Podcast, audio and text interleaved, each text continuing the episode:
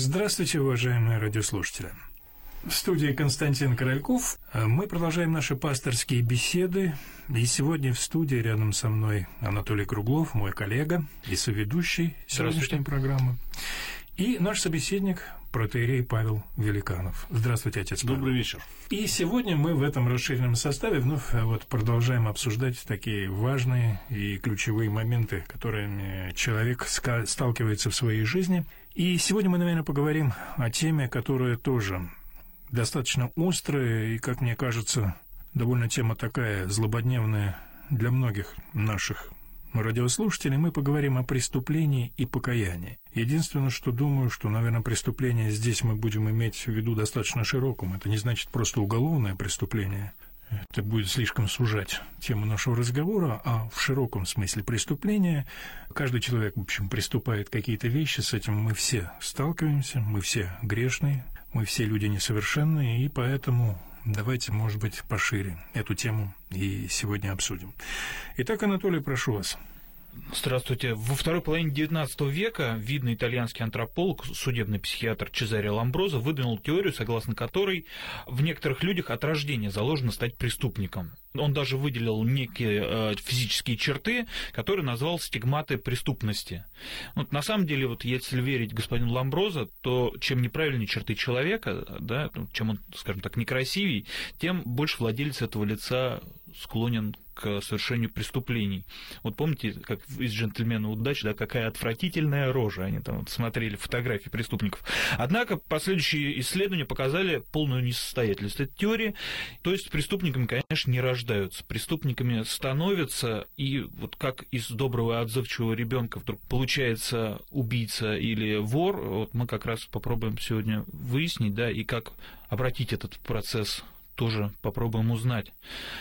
Порой один маленький проступок ставит человека в сложную ситуацию, и у него стоит выбор – сознаться и получить свое наказание, либо оставить вот все в состоянии и остаться безнаказанным. Но при этом вот а, потом нежелание быть раскрытым заставляет человека совершать другие какие-то проступки, и получается вот такой эффект снежного кома. Вот я знаю, что в православии это называется цепочка грехов. Как, э, вот расскажите поподробнее, что вот э, такое цепочка грехов и как ее можно вообще прервать?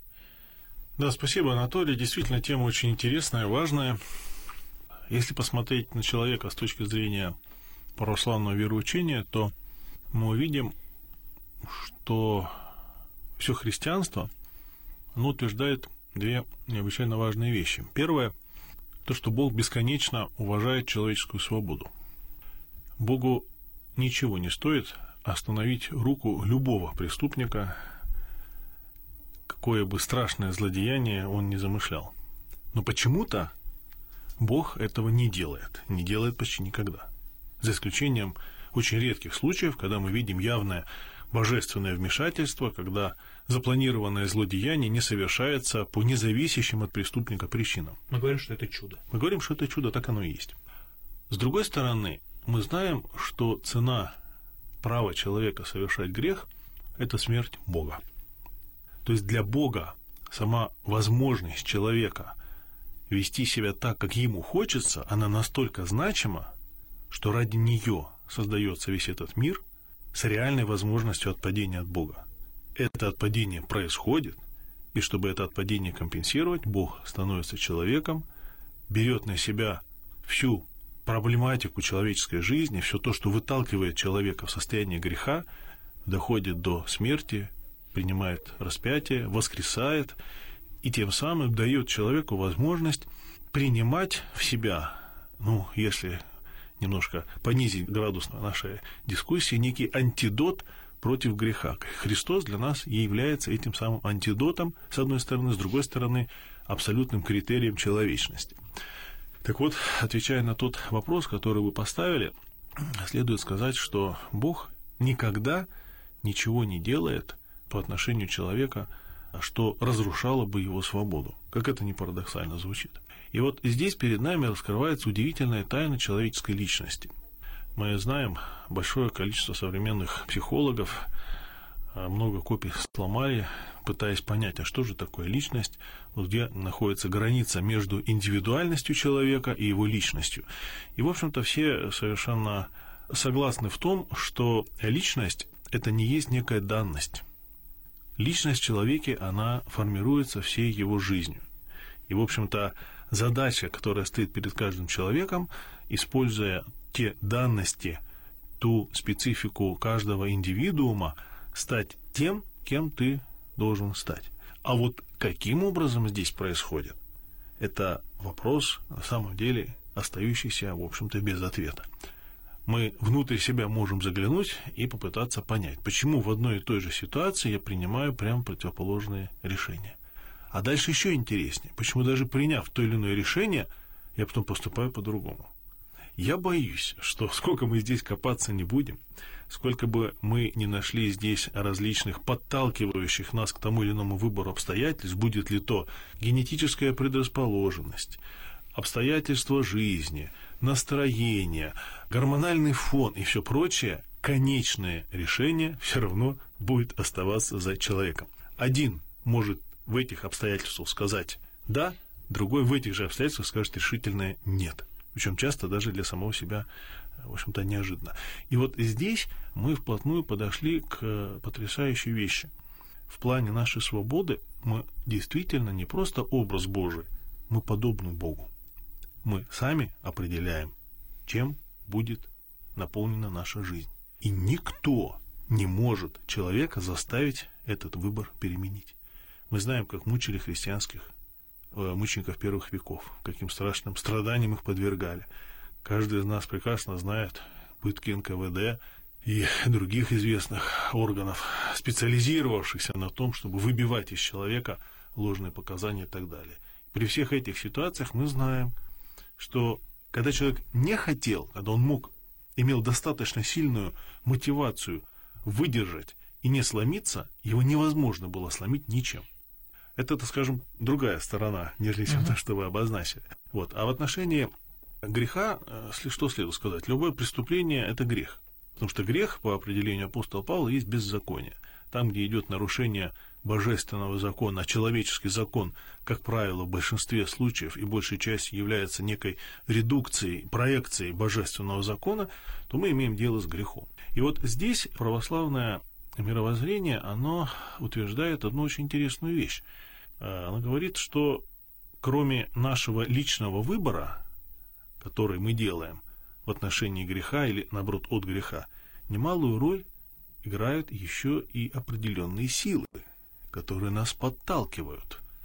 И Искушают. подталкивают, как правило, не в хорошую сторону. Да, речь идет о демонах, о бесах, о силах сатаны, которые стремятся создать максимально благоприятные условия для того, чтобы человек совершил то или иное преступление.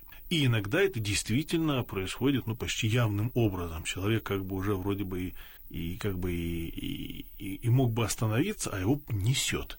Он чувствует, что он становится не самостоятельным, он становится рабом греха. И об этом говорит Христос, что всякий творящий грех есть раб греха.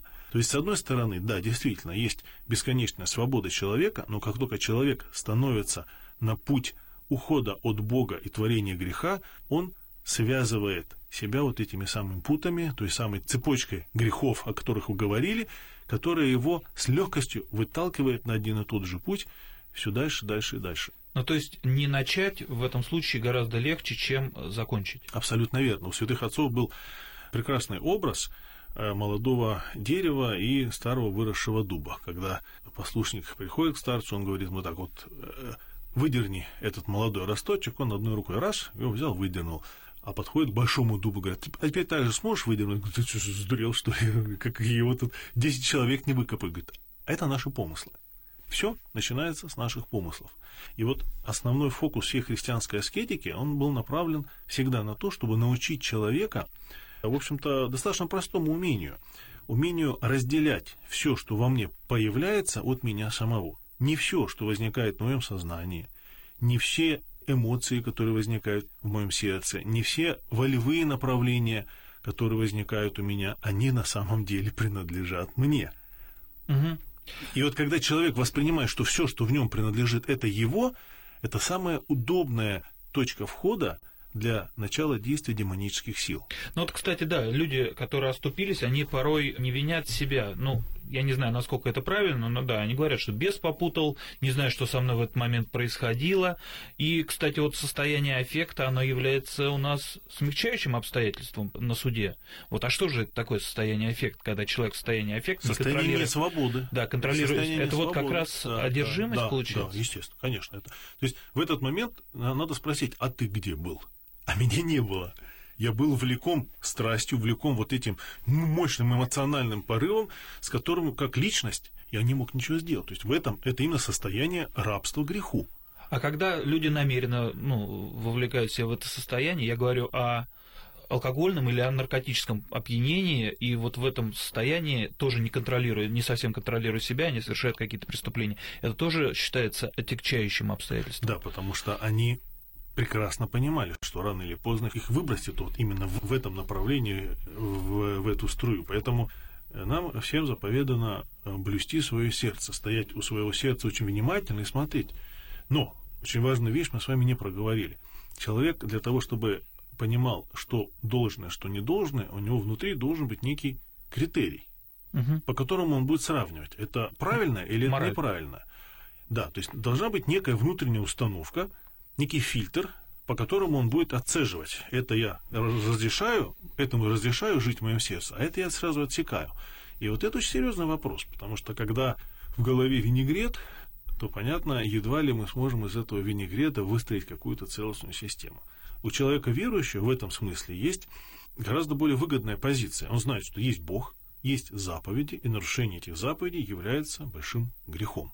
Ну, отец Павел, э, закон Божий и закон человеческий, да, по которым мы живем сейчас, э, они довольно разные. Вот в заповедях, например, ничего не сказано о неправильной парковке, о том, что там мусор надо в урну бросать, или о том, что нужно налоги платить. А тем не менее, вот э, Нет, эти поступки. Анатолий, я с вами не соглашусь. Вот все то, что вы назвали, оно имеет прямое отношение к заповедям. Потому что если вы ставите, бросаете свою машину где попало, тем самым вы грешите против тех людей, которые поедут по этой улице и будут поминать вас недобрым словом, потому что вы создали э, проблему для движения.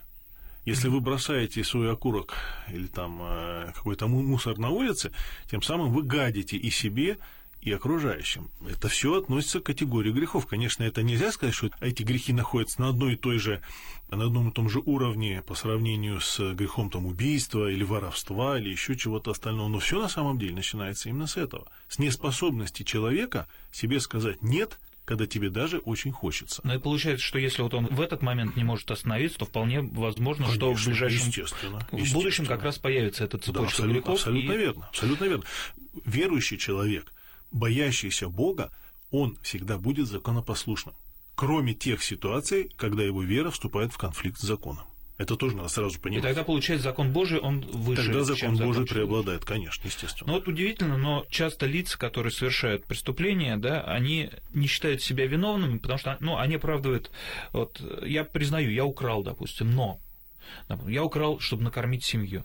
Или вот сейчас вот многие говорят, что не мы такие, это жизнь такая. То есть они как-то э, подчиняют себя, что, мы не можем бороться с тем, э, что нас окружает, поэтому мы встаем на вот этот вот путь преступления. Но насколько может быть оправдана вообще такая позиция? Не может оправдана быть. Абсолютно не может быть оправдана. Мы знаем, что человек, который доверяет Богу, он никогда такого сказать не сможет потому что это свидетельство его полного неверия в то, что Бог о нем заботится. В каких бы тяжелых социальных условиях находился человек, если он встает на путь воровства, его совесть однозначно ему говорит, что он не прав.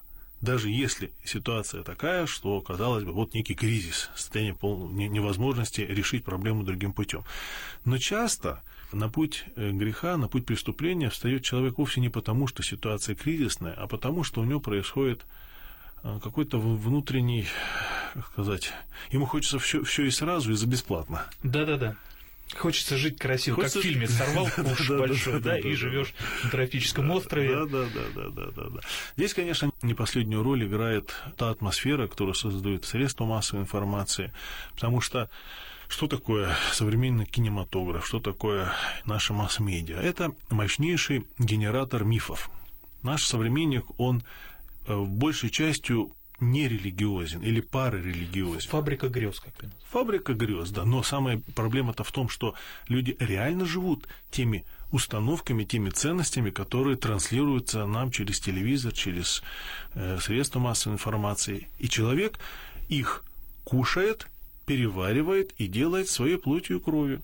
И когда вы приходите к старшекурсникам, задаете им вопрос, там, кем ты хочешь стать, кто-то из девочек может не стесняться, там, я хочу стать женой там, кого-то, там, банкира, там, миллионера, олигарха.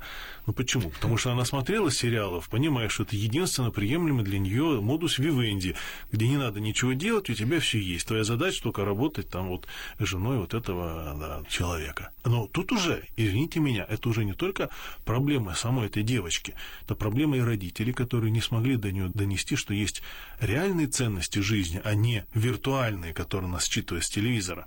Но такая же вина и тех средств массовой информации, которые не смогли донести до ребенка то, что это блеф. Но в любом случае, мне кажется, авторитет родителей тут выше, чем авторитет э, телевидения.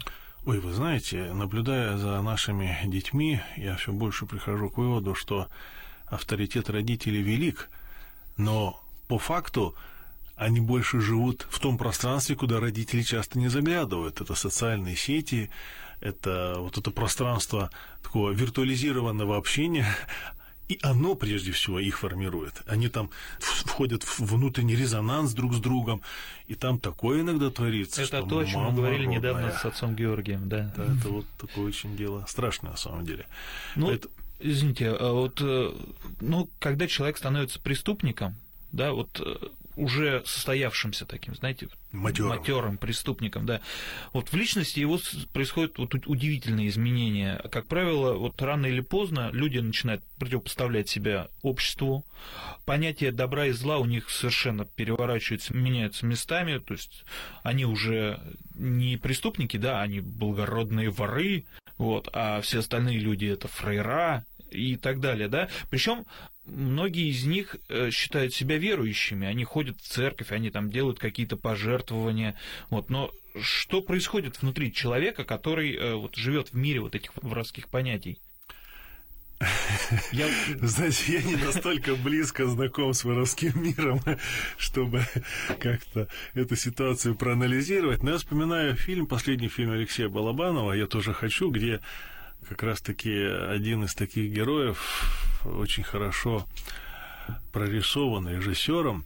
А вы помните этого ультраправославного человека, который там и исповедовался, и причастился, у него все выстроено отношения с Богом, и с людьми, и с братками, все хорошо, но его не принимают туда, наверх. Это очень хороший, очень правильный образ, который показывает, что Божья правда, она все-таки неподкупна. Ее нельзя никакими взятками, никакими огромными пожертвованиями подкупить.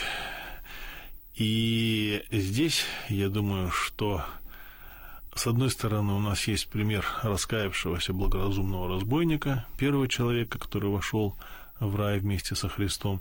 С другой стороны, вот этот образ в фильме Балабанова – так скажем, на, на другой стороне. Вот если вернуться к образу благоразумного разбойника, то понимаешь, что все-таки покаяние это не есть какой-то внешний процесс, это есть именно глубинное преображение как бы самого человека.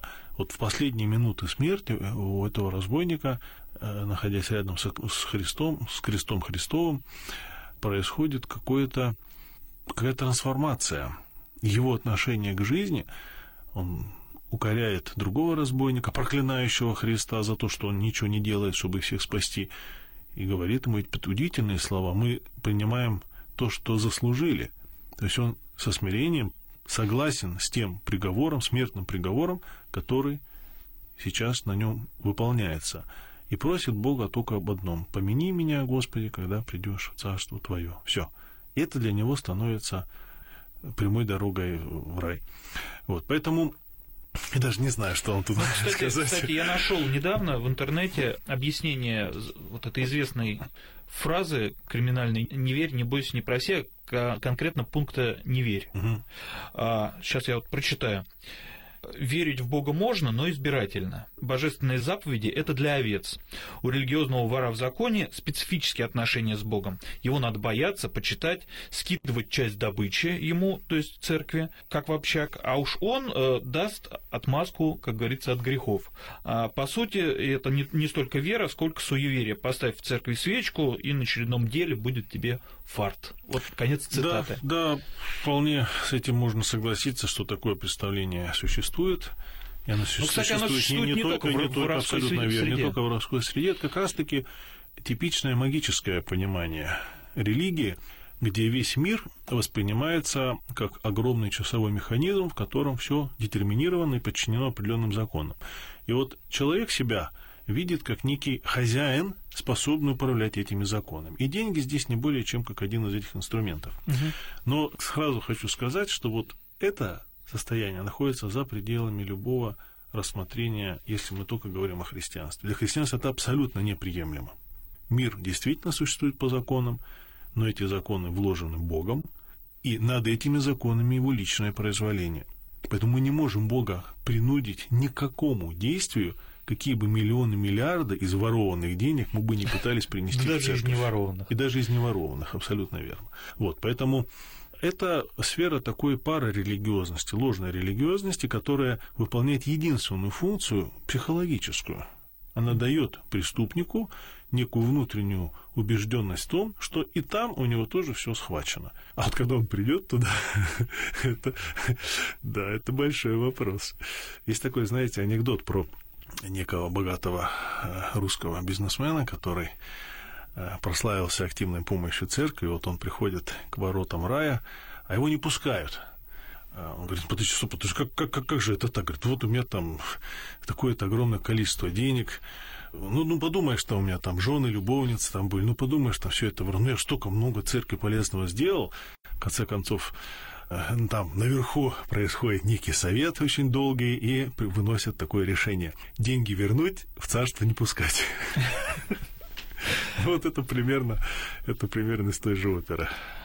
Ну, порой э, преступление человек совершает, и, мне кажется, особенно сильно он переживает о совершении этого, когда он э, что-то делает неумышленно, да, случайно происходит.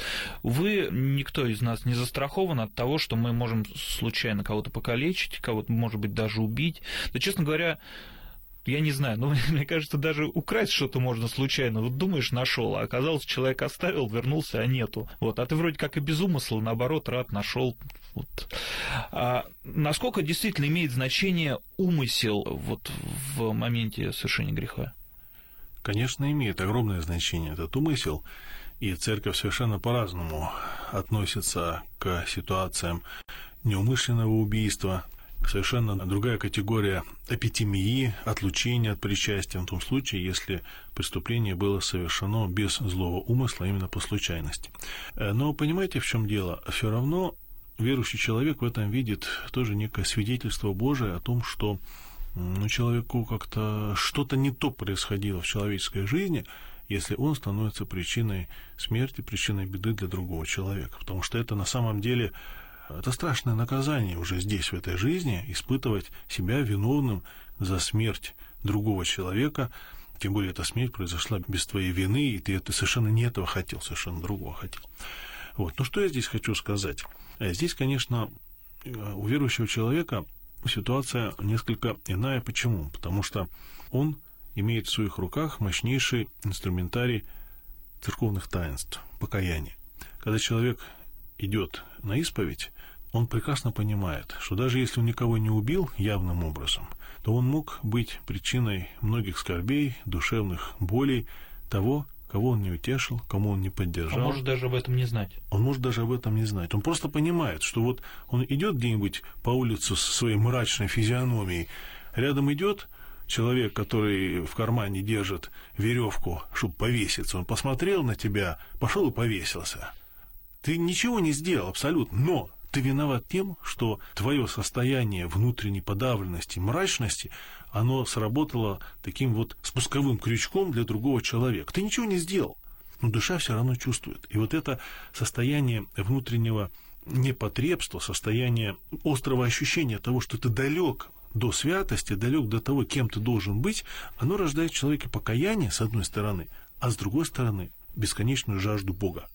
Человек хочет, чтобы не я светил миру какими-то своими карманными самодельными добродетелями, а я хочу стать абсолютно прозрачным для действия Бога. А что же тогда покаяние? Что же дает грешнику покаяние? Покаяние грешнику дает возможность открыться для действия Бога. Это самое главное, что дает покаяние. Человек понимает, насколько он слаб, насколько он немощен, и насколько в нем требуется, чтобы пришел Бог и все расставил сам по своим местам. Это самое главное, для чего иногда Господь действительно попускает человеку впадать в те или иные грехи. Наша проблема не в том, что мы там ленивы, в том, что мы немощны. Наша проблема в том, что мы слишком самодостаточны. И вот грех, он эту самодостаточность разбивает в пух и прах. А из чего оно состоит, покаяние? Покаяние состоит... С чего нужно начать? С осознания греха. То есть любое покаяние, значит, точно так же, как любая болезнь в теле, начинается с понимания того, что со мной что-то не то происходит. И потом, потом начинается вызревание, то есть как нарыв, вот он начинает в каком-то месте назревать, человек понимает, что а, вот здесь оно становится все больнее, и в какой-то момент покаянию должно предшествовать решительное отторжение своего поступка, и, что очень важно, мотивации своего поступка. Вот когда, когда в сердце человека вызревает глубинное несогласие с самим собой в той ситуации, когда произошел этот грех, это и есть уже вызревшее покаяние. Когда человек просто приходит на исповедь и говорит, вы знаете, там согрешил там воровством, согрешил там убийством, тем, всем пятым, десятым, это, конечно, никакой не покаяние. Свечку это... поставил и ушел, да? Да, свечку поставил, ушел, все, Господи, что тебе еще от меня надо? Это, конечно, никакой не покаяние. Вот классический пример, я говорю, одно дело, если вы украли бумажник, его пропили, и пришли на исповедь, сказали, батюшка согрешил воровством, и другое совершенно дело, когда вы взяли этот бумажник, нашли того, кому отдали, вложили туда еще дополнительно денег, посмотрели в глаза и сказали, прости, дорогой, это я у тебя украл, вот можешь меня наказать. Да. А есть ли... А это, это и есть ведь плод покаяния. Это есть покаяние требует материальной какой-то э, засвидетельствованности, понимаете? Это не просто где-то там что-то там решили. Ты должен, если можешь, если есть возможность, ты должен засвидетельствовать конкретным поступком то, что ты так больше не будешь поступать то, что ты стараешься даже как бы компенсировать, да, абсолютно верно, компенсировать результаты своего преступления. А может ли так случиться, что уже все нет пути назад? То есть? У человека. То есть, ну, столько грехов на нем висит, что, в принципе, уже никакое покаяние его не спасет. Нет, такого не может быть, потому что страшнее греха богоубийства не может быть ничего. А через это прошло человечество в том числе. Понимаете? Поэтому у святых отцов есть такой очень интересный образ. Они говорят, что все грехи человечества, совершенные за всю историю своего существования и которые оно еще совершит впереди, подобны маленькой песчинке в бесконечном океане божественной любви, божественной благости. Потому что в конечном итоге все равно мы живем в таком пространстве, ну, для Бога, вот мы говорили только что о некой виртуальности, для Бога вся наша жизнь, она более чем виртуальна, понимаете? И в конечном итоге есть только Бог и все, что с ним связано. А вот эта наша протяженность во времени, наши поступки, это огромный такой плацдарм для конкретной человеческой души. И какие бы страшные не были преступления, грехи и так далее, все равно перед Богом они значат лишь только, сколько имеет значение для изменения души. Все. А здесь все в руках Божьих. Он величайший педагог. Спасибо большое вам, отец Павел, за эту беседу. Ну что ж, спасибо. Я сам с удовольствием слушал вашу беседу, это очень интересно. Я благодарю вас, отец Павел, за то, что вы сегодня приняли вот в наших пасторских беседах участие. И спасибо Анатолию Круглову, который провел сегодня эту программу. Мы желаем вам всем здоровья, счастья и самое главное, ну, старайтесь слушать не нашу... грешить, самое не грешить. Не грешить, как говорит отец Павел. Слушайте нашу программу в следующее воскресенье и до встречи в наших пасторских беседах. Счастливо. Всего доброго, храни Господь. До свидания.